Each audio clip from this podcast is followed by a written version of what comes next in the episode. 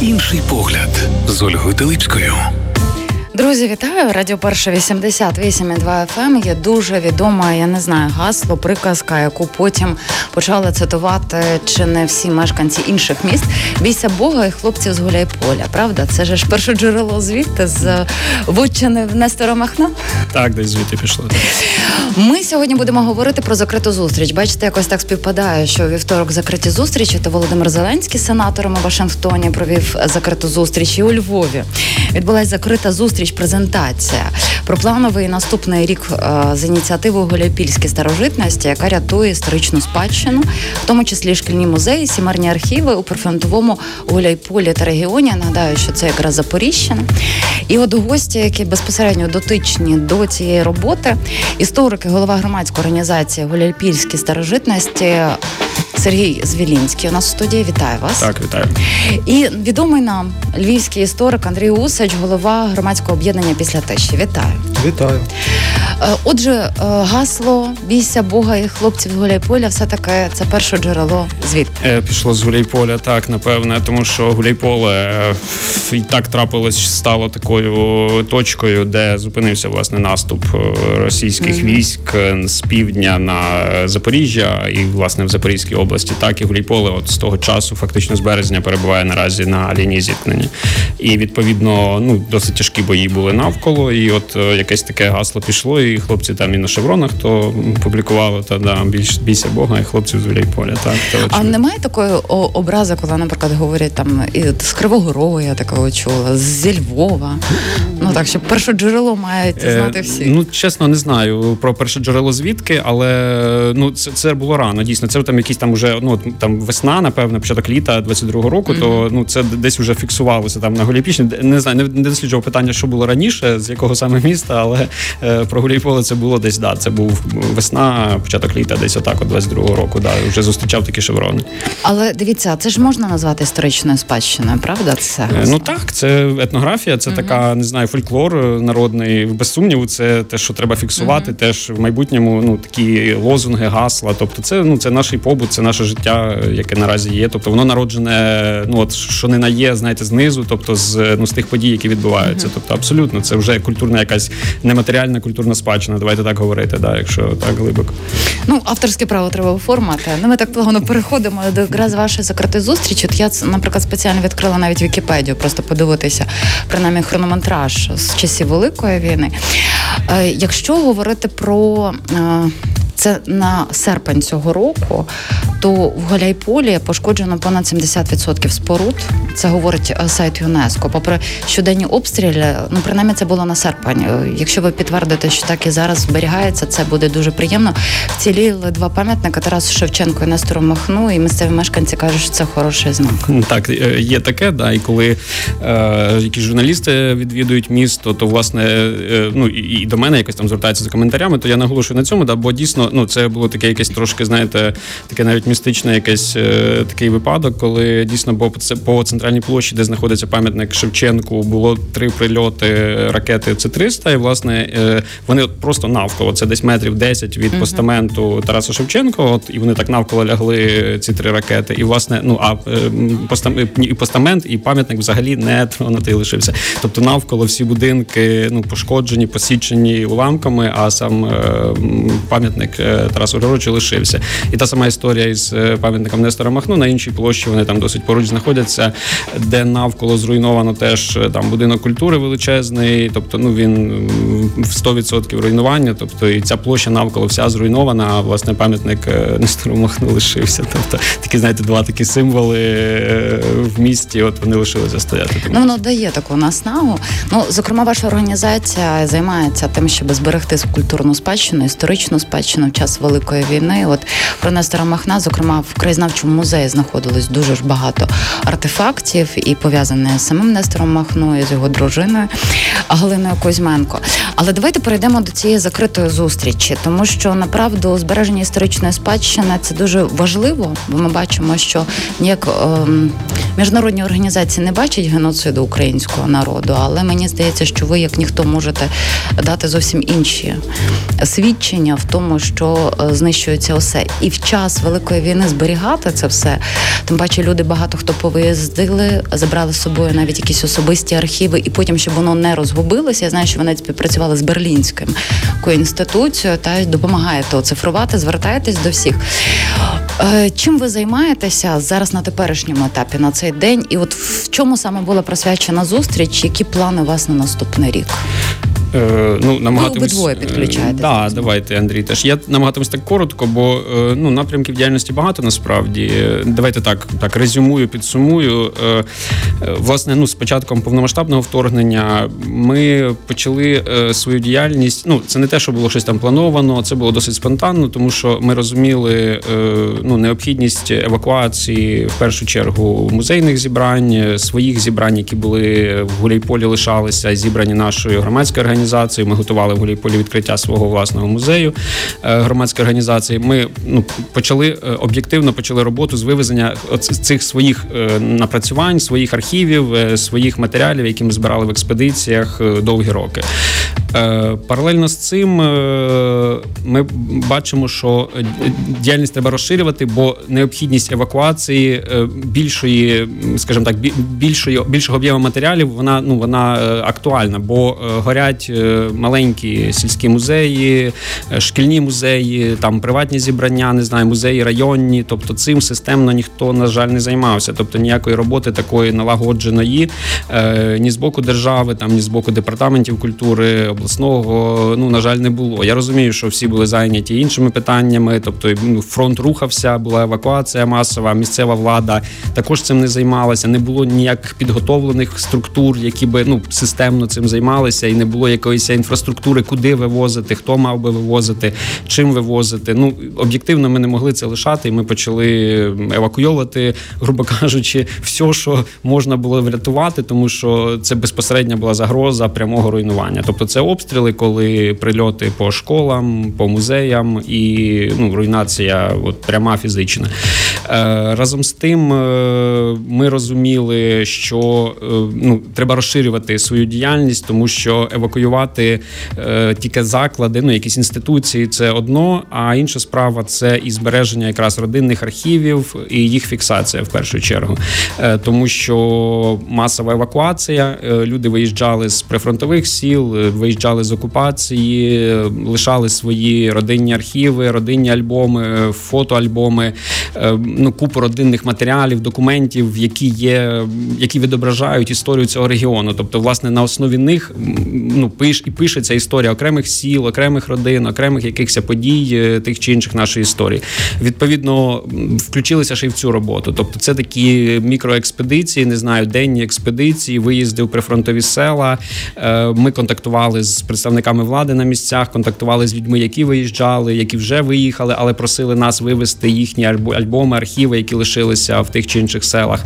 Тобто, повели ще цю роботу. Паралельно з цим е, велася, ну так скажемо, камеральна робота з опрацювання цього всього. Бо евакуація це ми от говорили, це один аспект. А зафіксувати супутну інформацію, яка би йшла додатком до цих всіх евакуйованих речей, це абсолютно інша справа, і це треба було теж робити. Тобто шукати паралельно в архівах інформацію про родини, з якими ви контактували, чи архіви ми вивозили, е, контактувати з людьми, які виїхали десь за кордон в інші регіони України, і записати, хоч якісь свідчення про ну ті чи інші речі, які нам вдалося вивезти, про їхні родини, про їхні архіви. Відповідно, ну ця робота, якби вона так органічно сама складалася, оці напрямки вони самі складалися. Я не скажу, що це для нас було щось супер нове, бо ми в експедиції їздили і до повномасштабного вторгнення. Ми їздили по селам регіону. Ми це все фіксували, але це були, знаєте, такі ну відносно мирні, спокійні експедиції. Це було і зі студентами, е, як практика, і просто ми виїжджали на декілька днів е, в села. Е, відповідно, ну зараз це не було такого екстреного, не знаю, формату, такого emergency, да, ми говоримо. Е, тому що ну от безпосередньо вихоплюємо дійсно у вогня, у, у руйнування, в небуття. Да, Вихоплюємо ті чи інші речі, намагаємося вивести і зберегти про них інформацію також. Я може скажу кілька uh-huh. слів, власне, про що була сьогодні наша, ну скажімо так, внутрішня uh-huh. незакрита зустріч. Це була така своєрідна презентація для представників експертного середовища Львова, е, наших спільних планів на наступний 2024 рік. Справа в тому, що власне наша організація 50 ще планує десь на весну 2024 року відкрити у Львові е, свій простір. Назвемо його такий публічно-історичний, Я виставковий. Дякую, ну це ще трошки в перспективі. Е, да, виставковий дослідницький простір. Власне, ми його бачимо як таке місце, де зможемо музеїфікувати сімейні історії, розповідати про те, чого не торкаються, можливо, великі музейні інституції чи галереї, але в тому числі розповідати історії, які стосуються або не стосуються прямо Львова і а, регіону. І бачимо, от е, нашу співпрацю з Сергієм, який представляє голіпільські старожитності, а, власне, в тому, щоб розказати власне про їхню роботу, про ті втрати історичної спадщини, і про спроби її врятувати в Гуляйполі, в регіоні через персональні історії, можливо, людей, які ми можемо реконструювати за оцими врятованими фотографіями, листами, документами, якимись речима, які можливо з е, першого погляду для такої необізної людини можуть видаватися ну якимсь сміттям, та тим, чого можливо не варто було ризикувати інколи своїм життям, щоб забрати це. А інше про що ми хочемо говорити, наскільки ми близькі насправді, тобто може здаватися, що Гуляйполе від Львова дуже далеко знаходиться, але навіть сучасні події пов'язують наші історії. На жаль, повномасштабна війна. Змушує багатьох людей з Львова, з е, західного регіону е, знаходитись власне там, та в цих прифронтових селах, в Гуляйполі, служити в е, збройних силах України, в інших підрозділах Сил оборони України. З іншого боку, багато людей з Гуляйполя, взагалі з Запоріжжя, Львівщина приймає зараз як вимушених переселенців, і ми навіть не можемо найближчій перспективі сказати, коли вони зможуть повернутися додому, і чи взагалі вони не залишаться тут на постійно. Тому що Сергій сьогодні розповідав, що деякі села знищені, якщо не повністю, то там на, на понад 90%. Великі сумніви, що такі маленькі села будуть відроджуватися.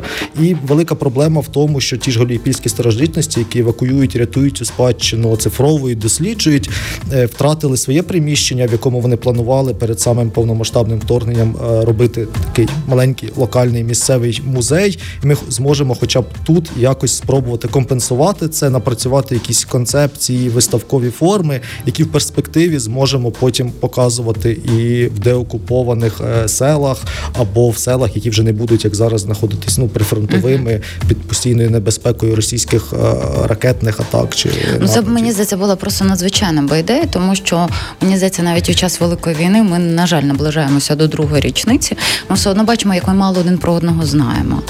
І щоб ми наблизилися, розуміли контекст, в якому ми зростали, не осуджуючи когось, так а просто розуміли, що різні контексти, і ми одна єдина нація. Тому мені здається, що це було би так, якщо можна вжити слово стілююче навіть для західного регіону, це було просто би фантастично. Ну, власне, е, одна із тез, от яка сьогодні озвучилась на нашій зустрічі, так якраз і була про те, що е, оці люди ВПО, так із східних регіонів, з південних регіонів, е, вони є у Львові, вони є в інших містах Західної України, вони є за кордоном.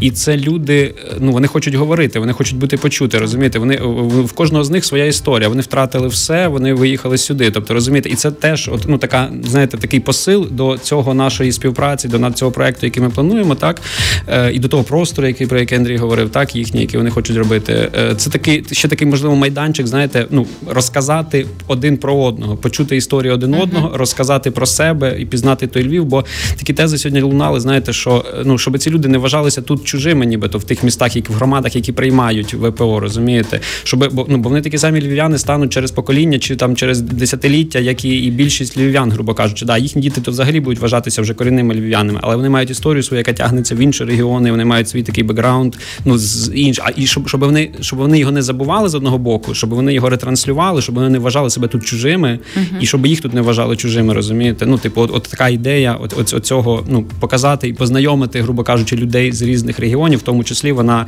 є складовою от такого нашої співпраці, в тому числі. Знаєте, коли е, була прем'єра документального фільму Донбас, Євродонбас, ось і була зустріч з режисером, е, і е, задавала запитання залу, то хтось задав: а чи, чи доречність про це, кому це адресована цільова аудиторія? Одна жінка підняла і сказала: ось ця цей фільм адресований моєму синові, тому що він народжений був у Донецьку, але він і не жив ніколи у Донецьку, тому що після 2014-му виїхали, тому це вкрай дуже важливо. Якщо говорити, наприклад, ви описали, як на початку повномасштабного вторгнення проходили експедиції. Наскільки зараз їх важко проводити? І, зокрема, все одно частина Запоріжжя, на жаль, окупована. Ну, 74% так. загалом так угу. називають. Е, і знаєте, сьогодні просто якраз вийшла заява Amnesty International загалом про окуповані території, наскільки важко. І е, люди риють окопи, тобто це не фігура мови для того, щоб там сховати ноутбук, мобільний телефон, щоб провадити навіть навчання українською мовою, а батькам погрожують, якщо вони дасте дітей в російськомовні школи, от вже російської типу федерації їхньої, то ми заберемо дітей і відправимо на усиновлення в Росію. І звичайно, для мешканців, які е, там живуть, це вже такі е, освітні освітніми партизанами їх можна назвати. І чи ви маєте якусь дотичність спілкування з ними? Тому що навіть ці умови психологічно важкі. Люди будуть напевно важко йти на контакт. І чи взагалом у вас є ось такі експедиції? Дивіться, ну стосовно штибу? так, наші ну, наші експедиції, вони е, загалом по прифронтовим громадам наразі, ну які є доступними, це не нуль, це там віддаленість 5, 4, 5, mm-hmm. 10 кілометрів від лінії зіткнення, тому що це села, які в першу чергу потребують уваги, тому що ну вони найбільше страждають, там найбільше руйнування, там найбільше горить будинків, е, найбільше руйнування від обстрілів, і звідти найбільше виїжджають люди, кидають і архіви, і кидають якісь е, експонати, і там лишаються теж якісь музейчики, невеликі зібрання. В першу чергу туди наша активність направлена. Але от е, то, про що ви сказали про окупацію, ми ну от і це ми теж сьогодні озвучували. Так така ну звідти інформація це безпосередньо від ну людей, які лишилися в українському інформаційному полі, так і ну якби дотичні до до, скажімо так, неокупованих територій Запорізької області, так підконтрольних, то е, ну окрім освітнього процесу, е, ясно, так. А що стосується саме от якоїсь музейної сфери і так далі, тобто росіяни максимально в тих селах і в тих громадах, які окуповані в Запорізькій області, вони вичищають дійсно ці музеї районні, регіональні, сільські, шкільні е, і тому подібне, вичищають на момент української історії. Тобто лишається ота. А вони вивозять чи знищують? Ні, ну вони як правило, ну то що говорять, вони чистять експозиції, куди вже вони там дівають його. Ну я думаю, що це просто знищується насправді, тому що ну це не вважається там якимись цінними експонатами. Це все те, що нагадує там про голодомори, про злочини радянської влади, про злочини там Російської імперії, тому подібне, і тому подібне. Тобто ці всі матеріали вилучаються із цих експозицій. Ну лишається зрозуміло там спільна історія, Вторая мірова і тому подібне. Да, там і діди воювали. Ну, тобто, Велика Отечественна. Велика Отечественна, да, я це і хотів сказати, власне. Ну і ну ми розуміємо, наскільки важлива ця ця сфера, розумієте, бо ну от коли ми не маємо своєї е, цього, скажімо так, культурної пам'яті чи історичної пам'яті, вона буде наповнюватися цією пам'яттю російських наративів. Е, вона буде заповнюватися середовище. І Росія власне це показує на окупованих територіях. Тому це ще в десятеро актуалізує те, що ми робимо, те, що ми фіксуємо, бо це в подальшому. Ну це, от якраз бачите, ну Андрій більше про говорить про цей другий етап уже популяризації і розказування цієї історії вже в публічному просторі. Ми більше якби ну тому, що нагальніше наразі евакуювати, зберегти, mm-hmm. а потім опрацьовувати і вже якось показувати і розказувати. То ми більше на цьому етапі там в прифронтових регіонах працюємо якраз на евакуації. Але ми абсолютно розуміємо необхідність оцього етапу осмислення, показу, ретрансляції, популяризації в нашому культурному середовищі ці, цих матеріалів. Тому, власне, ну от наші експедиції вони такі, вони денні, переважно в ці прифронтові регіони. Е, вони дуже ситуативні. Це якісь контакти. Ми десь зв'язалися з нащадками, з людьми, які виїхали, чи там з головою сільської ради, десь пошкоджений будинок, потребує які ну може там потенційно може бути якісь е, якісь експонати чи якісь там архіви. І власне, ну це все дуже немає ніякої системи насправді, тому що я говорив, ми із військовими співпрацюємо, які стоять в прифронтових селах на нулю, і вони які бачать, що, наприклад, там зруйнований будинок, і там перший дощ знищить повністю всі там архіви, які там лишилися. То нам військові, які теж там за освітою дуже часто історики, і наші ну колеги е, по запорізькому регіону, то ми з ними співпрацюємо. Вони теж багато чого нам від передають якраз цих зруйнованих будинків. Ми потім шукаємо, намагаємося шукати власників цих архівів, е, людей, які жили в цих будинках чи в цих селах. Максимально збираємо інформацію. Звичайно, ділимося при можливості копіями тих експон... ну, тих, тих архівів, які ми відсканували із е, людьми, які десь виїхали. Ну тобто, кому вони належали. Так, ну тобто, це це дуже абсолютно різнопланова робота. Тобто, це можуть бути і родинні архіви. Я повторюю, якщо стосується матеріалів, це можуть бути якісь меблі. У нас окрема тема це наприклад, скрині ми говорили родинні, тому що е, якщо людина, наприклад, виїжджає з села, покидає свій будинок, ну вона може забрати ще там якісь альбоми, але, наприклад, там родинна скриня про бабусі величезна, ну вона при всій повазі там машину не, не поміститься. То відповідно люди самі нам, контактують, аби ми забрали такі речі для музею. Наприклад, вони розуміють, що ну воно буде знищене просто війною або там е, погодою чи дощем, якщо будинок пошкоджений, так дахи. То відповідно таких матеріалів дуже багато. Скринь у нас реально вже ну напевно там до двох десятків. Просто Можете виставку вже робити. та звичайно, ми про це думаємо. Каталог якийсь. І ну, власне, ну проблем у нас ну і уявляєте, це досить масштабні такі ну, масивні речі. Їх е, ну нема де просто нам навіть А от у мене запитання виникає, де ви загалом зберігаєте? Зберігаєте. В нас е, ну в Запоріжжі в нас є приміщення в е, національному університеті. При історичному факультеті в нас нам люб'язно надали там сховище, це повноцінне сховище. І власне ми туди е, більшість цих матеріалів е, складуємо. І ще є одне приміщення, теж у сховищі в самому Запоріжжі. Тобто там, де ми опрацьовуємо. Зараз плануємо запустити ще реставраційну таку невелику лабораторію, де будемо ну перші якісь необхідні невідкладні заходи з реставрації і консервації цих предметів, бо дуже багато пошкоджених. Що стосується тих же фотографій, дуже багато родинних архівів. Вони вже під дією вологи, дощів і так далі. Вони потребують якоїсь просушки, реставрації. Так само ті меблі, скрині, наприклад, вони ну якісь невідкладних заходів, хоча б для консервації. Реставрація теж наступний етап. Відповідно, ми зараз там теж е, робимо таку невелику реставраційну лабораторію в Запоріжжі. Ну от власне, і я говорив вже це вже так до смішного. Знаєте, нас уже там. Ми вже де, де, де тільки могли, вже по знайомих, уже ці всі речі, які ми вивезли, вже кругом їх розпихали. Знаєте, як то яйця там підкладаємо. Ці Ну, але у вас є хоч список, де у кого? Та звичайно, ні, звичайно, ведеться облік. Це ну це все максимально стоїть на наукових е, якби підходах. Тобто ми фіксуємо звідки, походження, фіксуємо дати, коли хто передав, де зафіксовано, при яких умовах. Тобто всі фотокартки, всі матеріали цифруються, все шифрується, присвоюються номери. Ну якби робиться опис. Тобто, ну все як власне в музейній А за справі. межі Запоріжжяни ви вивозили, я до, до прикладу, просто після того, як підібра, пі- підірвали Каховське водосховище, то розповідали мені тут у студії, ми спілкувалися, зокрема про нову Каховку, що від обстрілів ховали ікони в церквах, в підвалах, а потім стали затоплення. Тобто та і.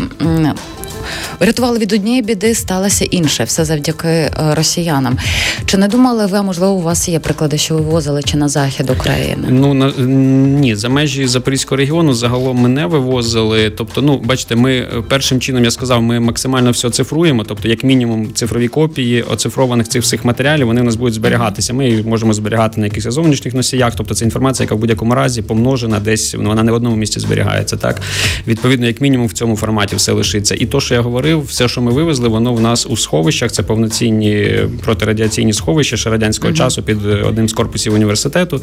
Там є власне там ну в цьому ж сховищі знаходиться експозиція етнографічного музею історичного факультету Запорізького університету. Власне, ну там не знаю, гарантовано все вціліє, бо це повноцінні спеціально обладнані сховища для перебування людей в разі. Ну тобто це радянське радянського часу, 50-х років, там які орієнтувалися на ядерну війну і тому подібне. От, тому тут більш-менш ми спокійні в цьому плані. Тобто, це дійсно все в сховищах знаходиться. Ну, Якщо говорити про перспективу, знаєте, бо ви, наприклад, описуєте, я розумію, що багато чого втраченого. Я не знаю, чи ви можете зараз з теперішньої е, ситуації дати оцінку, скільки втрачено і чого саме. Але з однієї сторони є зворотні, те, що ви говорите. Ну я не знаю наскільки можна так сказати завдяки війні, але бачу, що у вас і багато поповнені є та експонатів завдя, ну, завдяки людям, які не змогли вивести ті самі скрині. Я думаю, що багато ще інших е, речей. Я скажу просто, що ми в принципі е, не можемо оцінити ті втрати саме тих е, масивів фотографій, документів, предметів, про які ми зараз говоримо. Ми більш-менш знаємо про. Втрати під час повномасштабної війни великих музейних чи архівних колекцій: Чернігів, Херсон, музейні колекції Бердянська чи Маріуполя. Тут ми говоримо про те, що часто зберігалося в людей вдома. Очевидно, що ви маючи свій навіть дуже цінний і цікавий сімейний там фотоальбом чи якийсь е, архівчик, не робили описів. І найкраще це, як Сергій каже, знайти якихось нащадків або власників е, цих е, сімейних архівів, які зможуть хоча б сказати, що в них було. Але ми ніколи не зможемо оцінити і дізнатися цифрах. Факт. Але вони будуть колосальні. Я думаю, що це не буде ну перебільшенням. Ну навіть враховуючи ті коментарі, не знаю, навіть в наших соцмережах, які охоплюють ну там тисячі людей. Тобто, під фактично під кожним дописом, де ми публікуємо якісь чи то фотокартки, чи якийсь певний звіт з того, що ми вивезли. Тобто, ну це десятки коментарів, які е, людей, які виїхали так само, і які жалкують про те, що вони не забрали свої родинні архіви, виїжджали. Я повторюю так. Ну всі пам'ятають евакуацію. Тобто люди виїжджали з паспортом, е, з пляшкою води, там можливо, якісь там білизна, якась елементарна, якийсь там рюкзак. Тобто ніхто не думав про вивезення. Люди їхали на два дні, там на тиждень. Вони думали, можливо, потім місяць. Потім це все переросло вже в півтора, майже два роки. Скоро відповідно, і ну ми, ми можемо розуміти навіть по цим коментарям, які це, ну скажімо так, які це втрати для людей, і наскільки це боляче для людей, тому що вони це все лишило і зараз це в окупації або на лінії зіткнення, тобто яке щодня ну ці речі, ці матеріали можуть бути знищені чи вже знищені. Тобто, якщо будинок пошкоджений, а люди десь в Польщі в евакуації, тобто, ну на жаль, нема можливості навіть е, ну потенційно якось ті речі забрати чи ті архіви вивезти, евакуювати. Тобто, ми із такими з такими випадками маємо відношення, тобто ми контактуємо. До нас звертаються люди там з Польщі, які, наприклад, виїхали. Вони розуміють, що їхній будинок пошкоджений, бо їм там якісь сусіди, які лишилися, подзвонили, передали, скинули фотокартки. До нас звертаються. Той сусід може там не знаю, піти в той будинок. Вони там йому розкажуть, де приблизно можуть бути там ті альбоми. Тобто, це такі такі складні склад, не знаю, надскладні комунікації. І потім ми вже на фінальному етапі їдемо з тим сусідом, там контактуємо, зідзвонюємося, передаємо телефони, і він нам передає ті матеріали, наприклад, які попросили ну власники вивезти. Тобто і такі варіанти є. Це досить довго відбувається, але ми так так само ви не знімаєте паралельно якийсь документальний фільм, щоб Е, потім та, як от з- ваші пригоди. складно. Ну х- хотілося б щось таке, так е, не знаю, якась там Це для історії. камера GoPro, Так. але ну розумієте, це ну як правило, це ну прифронтові все. Перше, ну якась зйомка теж не бажана, бо Це і позиції можуть бути, і все, так і військові. А по-друге, ну часу насправді немає там щось фільмувати, бо це дуже швидко. Насправді це там якісь хвилини, заскочили, щось там забрали, зустрілися, швидко все погрузили і поїхали. Е, Тому на жаль, на жаль, мало скажімо так, відеосупроводу з тих. Ну ми можемо фотографувати дійсно, наприклад, для, для власників, наприклад, якийсь там фотозвіт. Знаєте, коли ми там щось забираємо, щоб ну там от ми показали, як це виглядає, там коли ми там, наприклад, зайшли в будинок, там чи щось таке. Ну це там якісь там декілька фото зробити. Таке може бути. Да. Ну, власне, на презентації ми там частково показували ті там, я в якому стані воно там було. Там ці будинки, наприклад, ми там можемо для власників за їхньою там е, вимогою чи там е, бажанням сфотографувати. Таке може бути. Ну, судячи з того, як ви говорите, люди дуже охоче самі виходять з вами на контакт. Бачу, що їх дуже Насправді багато. так. Ну е, в людей з'явилося е, ну знаєте, якесь певне, мабуть, усвідомлення цінності тих речей, тому що ну в мирний час, знаєте, типу, завжди ну це такі, це такі питання, які завжди відкладаються. Там ну це, це завжди може почекати. Там не знаю, давайте там на весну, давайте там поспілкуємося там влітку, а приїдьте там пізніше. Зараз там городи, там ще, ще щось там ми там зайняті. Давайте пізніше. Я там все познаходжу, вам покажу. Там як до війни ще було до повномасштабного вторгнення. Тобто, а зараз люди розуміють, що ну тоді не зробили, коли можна було, коли було спокійно, і можна було спокійно сісти, розібрати фотокартки, поговорити, записати там спогади бабусі е, там чи дідуся, який більше пам'ятав. А зараз вже ну на жаль пізно, тому що і люди, які повиїжджали, дуже багато помирають в окупації, то чи в окупації в евакуації маю на увазі. Е, Тому що ну ці стреси дуже насправді ну підсаджують здоров'я і ментальне здоров'я в першу чергу. І ну і вже люди гірше йдуть на контакт, наприклад, і менше можуть розповідати там свою історію. Розумієте, в звичайно, в мирний час це треба було робити в десятеро більше ніж ми до цього робили. І ми теж жалкуємо багато в чому, що ми упустили, і можливо десь можна було ну зробити більше, зробити якісніше, записати, десь поїхати, а не змогли тоді. Зараз, на жаль, вже багато в багатьох випадках вже пізно. От і ви сьогодні на початку розмови сказали, загалом е, ця тема підіймалася раніше в просторі про те, що ні Міністерство культури, ні наша влада вона не була готова до евакуації. Е, Наскільки зараз змінилася ситуація? Наскільки профільні відомства усвідомлюють е, важливість загалом музейних інституцій? Я так всіх разом беру, і чи є підтримка від них, чи є якийсь певний план дій? Тому що те, що ви робите, ми, ні- ми не знаємо, коли саме завершиться війна. Ми не знаємо, як будуть, наприклад, прифронтові території, в яких вони будуть умовах, і скільки це буде років тривати. Але попри те все, в державних мужів має бути кілька варіантів на перспективу, тому що воно не може весь час е, зберігатися в, в сховищах. Тобто воно має жити, так? Ну, власне, про це про це була сьогоднішня розмова. Так, Андрій може теж щось додати. В плані тому, що яка подальша доля ну власне цих матеріалів? От є багато евакуйованих, вивезених матеріалів. Експонуватися в своїх в своєму середовищі побутування вони не можуть, бо зараз там або війна, або це там окуповані території, чи там вже зруйновані ці населені пункти. Яка подальша доля? Тобто це питання досить відкрите. От, власне, одна одної з е, тем, ну, з тем сьогоднішньої розмови, власне, це це питання і звучало. Тобто, яка ну як це буде популяризуватися, поширюватися, де воно буде експонуватися, як воно буде опрацьовуватися, в якій формі, тобто як воно буде заходити в культурний простір, в історичний простір України. Це питання відкрите. Ну насправді так, тут є про що говорити. Ну і власне ми передбачаємо, що цей спільний проект виставковий, просвітницький, він можливо і допоможе здобути якісь нові артефакти, джерела чи якісь нові історії до того, що вже вдалося от Сергію і його ініціативі врятувати. Ну навіть користуючись нагодою, якщо ви зараз проживаєте у Львові, в Львівській області, якщо ви вимушені були покинути свої домівки в Гуляйполі, в селах регіону і зберегли якісь е, архіви сімейні, фотоальбоми. Ми дуже закликаємо це оцифрувати. Так, е, Знайдіть нас в соцмережах мережах, це або після тиші, або гуляпільські старожитності. Напишіть нам, ми оцифруємо це, поспілкуємося з вами і допоможемо зібрати оці крихти фактично спільної історії, які, як ми зараз бачимо, дуже легко втрачаються. Вони втрачалися ще до повномасштабної війни, часто через байдужість нащадків людей, які були власниками тих чи інших сімейних архівів. Але зараз це просто настільки колосальні втрати, що ну просто mm-hmm. навіть оцінити їх е, дуже важко. І ми все ж таки е, розуміємо, що взагалі Львів е, це таке таке місто, де люди з різних регіонів, з різними сімейними історіями, які не завжди стосуються Львова, але всі ці історії важливі тому що багато чого втрачається, і можливо саме з таких коротеньких якихось цих фрагментів ми зрешті зможемо після перемоги, після завершення війни якось ліпити докупи у цю мозаїку історії великої історії України. Ну нам доведеться це робити. Але виходить, що от шляхи е, майбутнього це все таки покладено на громадські організації, на вас. Ви повинні самі збиратися і думати, яким би чином можна було би це в майбутньому спроектувати.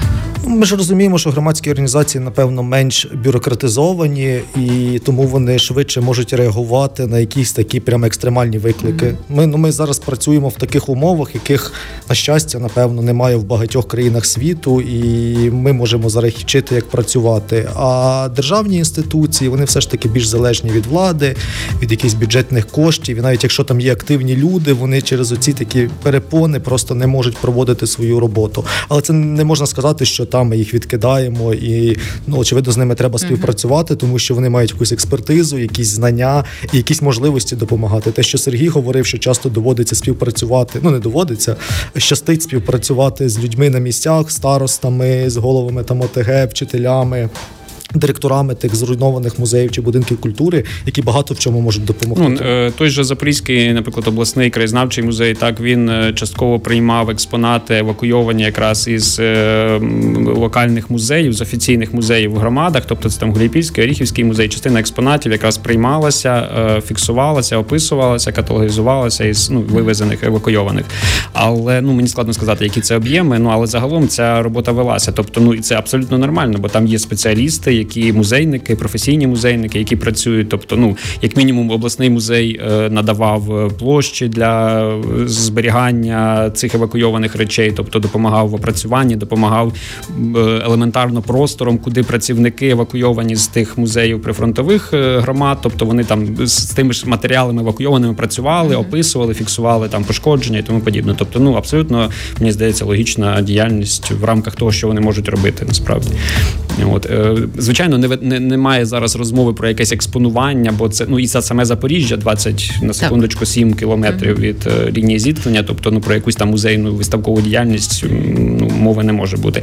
Але максимально, ну я розумію, і зараз, і на майбутнє максимально нерозумно буде просто ці матеріали покласти десь в сховища і ніяким чином їх не показувати. Тобто, ми навпаки маємо ретранслювати цю інформацію, ретранслювати е, ті масштаби руйнувань, е, ту трагедію і ту катастрофу, яка принесла сюди Росія. Росія, так яку принесла, і власне і показувати історію тих людей, які тут мешкали і які були вимушені покинути свої домівки. Але от подивіться, Сергія, все одно ну за моїми спостереженнями, запит українського суспільства, незважаючи на регіон, є дуже великий до пізнання своєї історії. Звичайно, так це так. фіксується абсолютно будь-хто вам якийсь і історії. ось, наприклад, ситуація у Харкові. В Харкові не дають грати е, акторам, театрам працювати. Вони за це дуже переживають, і е, тому що вони не можуть себе реалізовувати, і так само глядач хоче. Має бути якась емоція. Це в хорошому розумінні, тому що вистави в них просто фантастичні. От ви кажете, не можна експонувати. Загалом виставка зараз у Запоріжжі не відбувається. Ні, Чому виставки? От якраз от формат виставок, то про що ми сьогодні uh-huh. говорили. Тобто, це ну це не будуть можливо класичні музейні експозиції, там як ми звикли там бачити ну, під склом. по сховищі в підвалі. Е, так, якомусь. звичайно, воно вже дає абсолютно таку, так. І, ну в Запоріжжі таке проводиться, і не лише в Запоріжжі, тобто в інших прифронтових там обласних центрах. Так, тобто, це ну звичайно переміщаються люди в сховища, якісь виставки, не знаю, мандрівні виставки, там які uh-huh. не є постійними експозиціями. Вони є, існують. Тобто і е, в Запоріжжі є, скажімо так, е, мережа крафтових музеїв, так де проводять регулярно виставки, якісь ну, якісь покази, е, презентації, і тому подібне. Як як правило, це все якраз у перемістилося Є під землю. Збільшився він е, за вашими я би ну я би так сказав. Він можливо не збільшився, але він структурувався і досить так сегментувався. Тобто, розумієте, от ми сьогодні теж говорили про це, що в тому ж Запоріжжі чи там Львів, наприклад, взяти дуже багато ВПО із цих громад, із ну з півдня і сходу, і ці люди хочуть ну хочуть спілкуватися. І от в тому ж Запоріжжі величезна вже ну така громада, і вона тримається досить купи із того ж Гуляйполя, наприклад, так і вони з радістю ходять на все, uh-huh. що пов'язано з ну з історією свого міста, з історією свого регіону. Тобто, якщо ми проводимо там якусь виставку, там десь дотичну до історії Гуляйполя чи щось, що би там не було, тобто ці люди з радістю ходять, бо це майданчик для спілкування.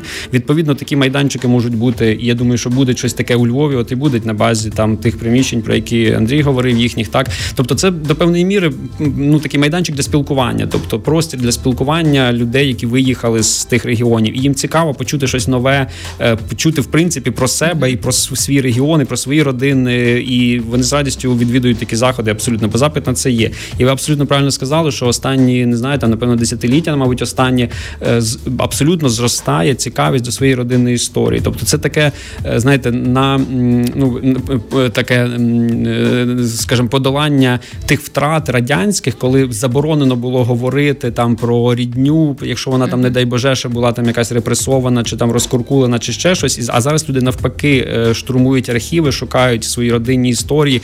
Дуже багато звернень стосовно консультування, де знайти там за діда, за прадіда, там репресованого чи просто. Тобто, а ну дуже багато цієї інформації якраз ховається в цих родинних архівах, окрім державних, там де якась офіційна інформація, якраз ще й в родинних архівах листування, фото, uh-huh.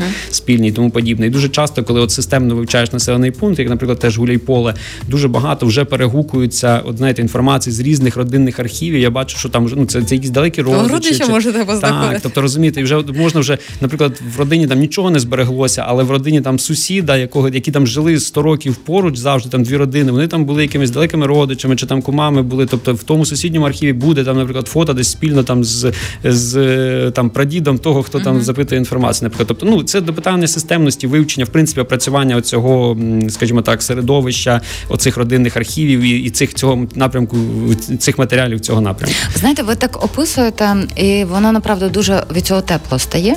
Я не хочу бути песимісткою, бо мені здавалося, що я по житті оптимістка, але ми бачимо, що в час великої війни ми об'єднуємося, і а, мені здається, що зараз треба і тримати той стрижень так на, на, на майбутнє, щоб потім знову не прийшов той час через якийсь там певний період, що ну знову немає часу, і знову воно десь іде в небуття, бо на жаль, воно потім знову все може повторитися. Я думаю, що ви можливо теж задаєте собі ці питання, які інструменти використовувати в подальшому, або можливо зараз досліджувати, щоб тримати оцю вісь е, своєї історії, свого роду. Це направду дуже важливо. Ну, люди, в принципі, напевно, більше зараз розуміють своїх родичів, які пережили такі екстремальні часи: розкуркулення, голодомор, Друга світова війна, оці масові радянські репресії, депортації, тому що ну люди опиняються в подібних умовах екстремального насильства, про які вони там 10-15 років тому просто не думали. Це були якісь, знаєте, оповідки бабусі, дідуся, які ти часто пропускав поза вухами, тому що ну скільки вже можна це слухати. Це колись було, воно не повернеться. О Боже, оце саме ніколи знову. А я помічаю зараз в до нашої організації людей, які намагаються знайти, оте, що Сергій казав, інформацію про своїх розстріляних, е, депортованих, убитих, вивезених на примусову працю родичів. І часто це є такий стимул власне пережитого зараз. Люди бачать, що і вони можуть опинитися в таких умовах, а можливо шукають якусь силу в тому, а як власне їхнім дідусям, бабусям вдалося це все пережити, що ця людина зараз живе, як вона з'явилася на світ. І мені здається, що це один такий чинник навіть пізнати себе. Чому в нас якась така підсвідома поведінка? Звичайно, це правда абсолютно про пізнання себе. uh Тобто розумієте, пізнання, пізнання, звідки ти взявся в цьому регіоні, звідки ти цьому, звідки твої uh предки взялися в Гуляйполі там чи будь-де. Тобто, і ну людина об'єктивно ну, задає собі ці питання. Тобто, звідки мій рід, хто я такий? Чи я українець, але ну який, звідки я українець? Що в моїй крові намішано кого розумієте? В тому ж Гуляйполі ми говорили, що безліч переселенців було із західної України, які їхали в 40-х після Другої світової війни, в 40-х насильно виселених, і які добровільно вербувалися на роботу в колгоспи. Тобто, це все ці міграції е, спричинені якраз тоталітарними спадком е, радянським і нацистським. Відповідно, ну регіон різний. Всі регіони різні, вони не є замкнутими, вони взаємно проникні і в культурному плані, і в історичному. Тому це дуже цікаво пізнавати себе, і якраз через пошук своєї родинної дослідження своєї родинної історії ти пізнаєш себе. Власне, ти даси відповідь, хто ти такий тут є, і звідки ти взявся. Та відповідно, це окрім того, що це треба, це ще й дуже цікаво, тому що коли людина, знаєте, з'являється цей запал пошуку, mm-hmm. генеалогічного пошуку, е, людина там до кожної фото вже ставиться як до якогось скарбу, ніби ти розумієш, коли ти вже в цьому заглибився, і ну це цікаво, і це це до безкінечності може продовжуватися, тому що межі пізнання своєї родинної історії вони ну абсолютно без, безмежні, скажімо так. Коли наступна зустріч у вас відбудеться? Ну, поки, поки будемо напрацьовувати якусь концепцію того, що ми хочемо uh-huh. робити. Тобто говоримо про виставковий проект, яким він має бути. Очевидно, треба залучати фахівців, фахівчинь з різних сфер. Тобто, ми можемо там з Сергієм, як історики, говорити про якусь експ... історичну uh-huh. експертизу, та але має бути людина, яка зможе допомогти нам через якісь мистецькі практики показати ці предмети, підсвітити їх, відібрати навіть да, те, що може бути більш промовисте. Історики, все таки вони ж можуть перевантажувати якоюсь інформацією і, власне, працювати надалі. Я думаю, що ми будемо розробляти якусь таку просвітницьку uh-huh. програму, щоб залучати і, можливо, львівських експертів в різних сферах, які можуть говорити а, про історію там регіону та Запоріжжя. І хотілося б, щоб е, залучити людей, власне, з Гуляйполя, Запоріжжя, які можуть розповісти ці історії фахово, якщо вони цим займаються. Це важливо, це теж знайомство, цей діалог і зрозуміти, що є багато людей, які uh-huh. мають фахові знання, якими варто ділитися. Ще була сьогодні ідея, наприклад, якусь освітню програму робити. Я думаю, що на дитячу аудиторію точно треба, тому що розуміємо, що ці діти з різних регіонів теж йдуть до шкіл, і я думаю, що їм би було цікаво дізнатися, звідки вони бо це забувається, якщо це в сім'ї не проговорюється. Е, можна я я згадав ще одну історію дуже про до тези Андрія, так про залучення і місцевих фахівців, які ну краєзнавців місцевих, можливо е, в Гулійполі. Е, один з місцевих краєзнавців, такий собі Сергій Полтавець. Ми з ним гарно спілкуємося, і він якраз на початок повномасштабного вторгнення він був в Гуляйполі. Він сам родом з Гуляйполя, але мешкав у Слов'янську. А його мати мешкала в Гуляйполі. І відповідно на початок повномасштабного вторгнення він повернувся. Ну якраз був у Гуляйполі і лишився там. Ну власне почались бойові дії. Він не виїжджав, тому що мати в нього була хвора, щось там чи ногу зламала, щось таке було. І власне, сидячи без світла, от ця людина просто ну такий геройський, не знаю, для мене такий, такий, знаєте, така історія. Бо він сидів у Гуляйполі без світла, і коли ми з ним спілкувалися, а я з Запоріжжя їздив е, в Гуляйполе, ми возили допомогу і гуманітарку возили. То він мені телефонував і просив привезти е, звичайні ручки кулькові, щоб писати, бо він писав тоді книгу, там щось з історії Гуляйполя. Він багато матеріалів в нього було відфотографованих. Е, і власне, ну і він і він їх оформлював уже власне в книгу. То він мені просив привезти кулькові ручки, аби від руки писати там якийсь розділ, дописувати своєї книги там про Гуляйполе. Розумієте, в людини величезна кількість теж матеріалів зібраних по Гуляйполі. Він, власне, сидячи от без світла, е, писав історію. Знаєте, тому дійсно такі такі випадки, такі знаєте, Ну, вони героїчні. дуже цінять ці випадки. Звичайно, так. Тобто, ну бачите, таке таке відчуття свого так. відчуття свого не знаю якоїсь місії, там не знаю, зберегти, зафіксувати навіть в таких нелюдських умовах, коли через дах там літали артилерія і обстріли у Гуляйполя були щодень. Ну, якщо в скорому часі з'явиться там, я не знаю, гольпійські е, вечорниці у Львові, то е, запрошуйте. І наступного разу, як ви будете збиратись у Львові, я запрошую вас принагідно до студії Радіо Перше. Я вам дуже дякую за ту роботу, яку ви робите. І я думаю, що якщо зараз перший хуст ви ще раз вернетесь до мешканців Запорізької області, Гуляйполя, які мешкають у Львові, бачите, бо от е, коли кажуть ВПО, воно так чесно дуже боляче. Та статус ВПО мені подобається це від маріупольців. Я вперше від них почула, що після 2014-го вони почали називати людей, які в них почали селятися, нові маріупольці. Оце нові львів'яни. Оце дуже така хороша форма і наближення один до одного пізнання. Так, переміщення якось знаєте, ну нібито чужі. От, Так, от, те відчуття так. чужих, що ну вони тут тимчасові, але ну Ну, ми всі в цьому світі тимчасові. Звичайно. Та. Власне, я можу сформулювати. Там ми звертаємося до всіх сучасних мешканців Львова, Львівської області, західноукраїнського регіону, які походять або чиї сімейні історії пов'язані з Гуляйпіллям, з іншими населеними пунктами цього регіону, які зберігають якісь сімейні архіви, а ділитися ними, звертатися до нас, шукати нас в соцмережах. Це громадська організація Пісятиші, Гуляйпільські старожитності, і ми допоможемо їм оцифрувати, зберегти це, а можливо і дізнатися якісь нові факти про їхніх родичів, яких вони не знають або хотіли б дізнатися. Звичайно, бо в нас вже ну така добра традиція, коли людина чимось ділиться своїми родинними архівами. Ми паралельно зі свого боку, як, як професійні історики, ще ну додаємо, знаєте, якихось інформації з державних архівів, те, що в нас є там відскановано, чи ми можемо якийсь запит дати, знайти там про рідню, якусь інформацію, чи дистанційно якихось попрацювати в фондах, е, і людині також надати ще якусь інформацію. Це така завжди дуже така приємні, завжди такі спілкування, знаєте, дуже атмосферні. Коли людина ділиться якоюсь фотокарткою, ми знаходимо інформацію про тих людей, і виходить, ну от це от круто. Це знаєте, такий, такий вайб історичний. Це от дуже круто насправді. Тому да, ще раз закликаю абсолютно всіх, хто, наприклад, з Запорізького регіону, звертатися чи до мене, чи до Андрія, до наших громадських організацій. Ми допоможемо і дослідити в тому числі і вашу історію, і зафіксувати ті цінні факти, знання, які є у вас, і ту інформацію, яка є у вас. Навіть через соцмережі. в Абсолютно так. Ми дуже багато написати. спілкуємося, звичайно, через наші сторінки в соцмережах. Дуже багато інформації проходить і ділимося, допомагаємо. І люди так само скидають нам багато чого, будучи і за кордоном, не обов'язково десь там на західній Україні. Тобто, таким чином ми знаходили взагалі дуже далекі там історії людей, які виїхали з Гуляйполя ще там на початку ХХ століття, але знали, що їхні предки походили з Гуляйполя і зберігали в родинах якісь е, родинні фото чи документи. Тобто, ну зараз інформація дозволяє спілкуватися вже дистанційно і виходити на такі світові масштаби. Я вам дуже дякую, що ви завітали, розповіли. Я думаю, що ми збагатилися так точно. І бажаю вам, е, ну я не знаю, успіху, перемоги, як всім нам. Історик, голова громадської організації Гуляйпійські старожитності Сергій Звілінський і Андрій Усач, історик, голова ГО. Після тижі були гостями моєї студії. Дякую вам дуже. Дякуємо. Дякую вам. Інший погляд.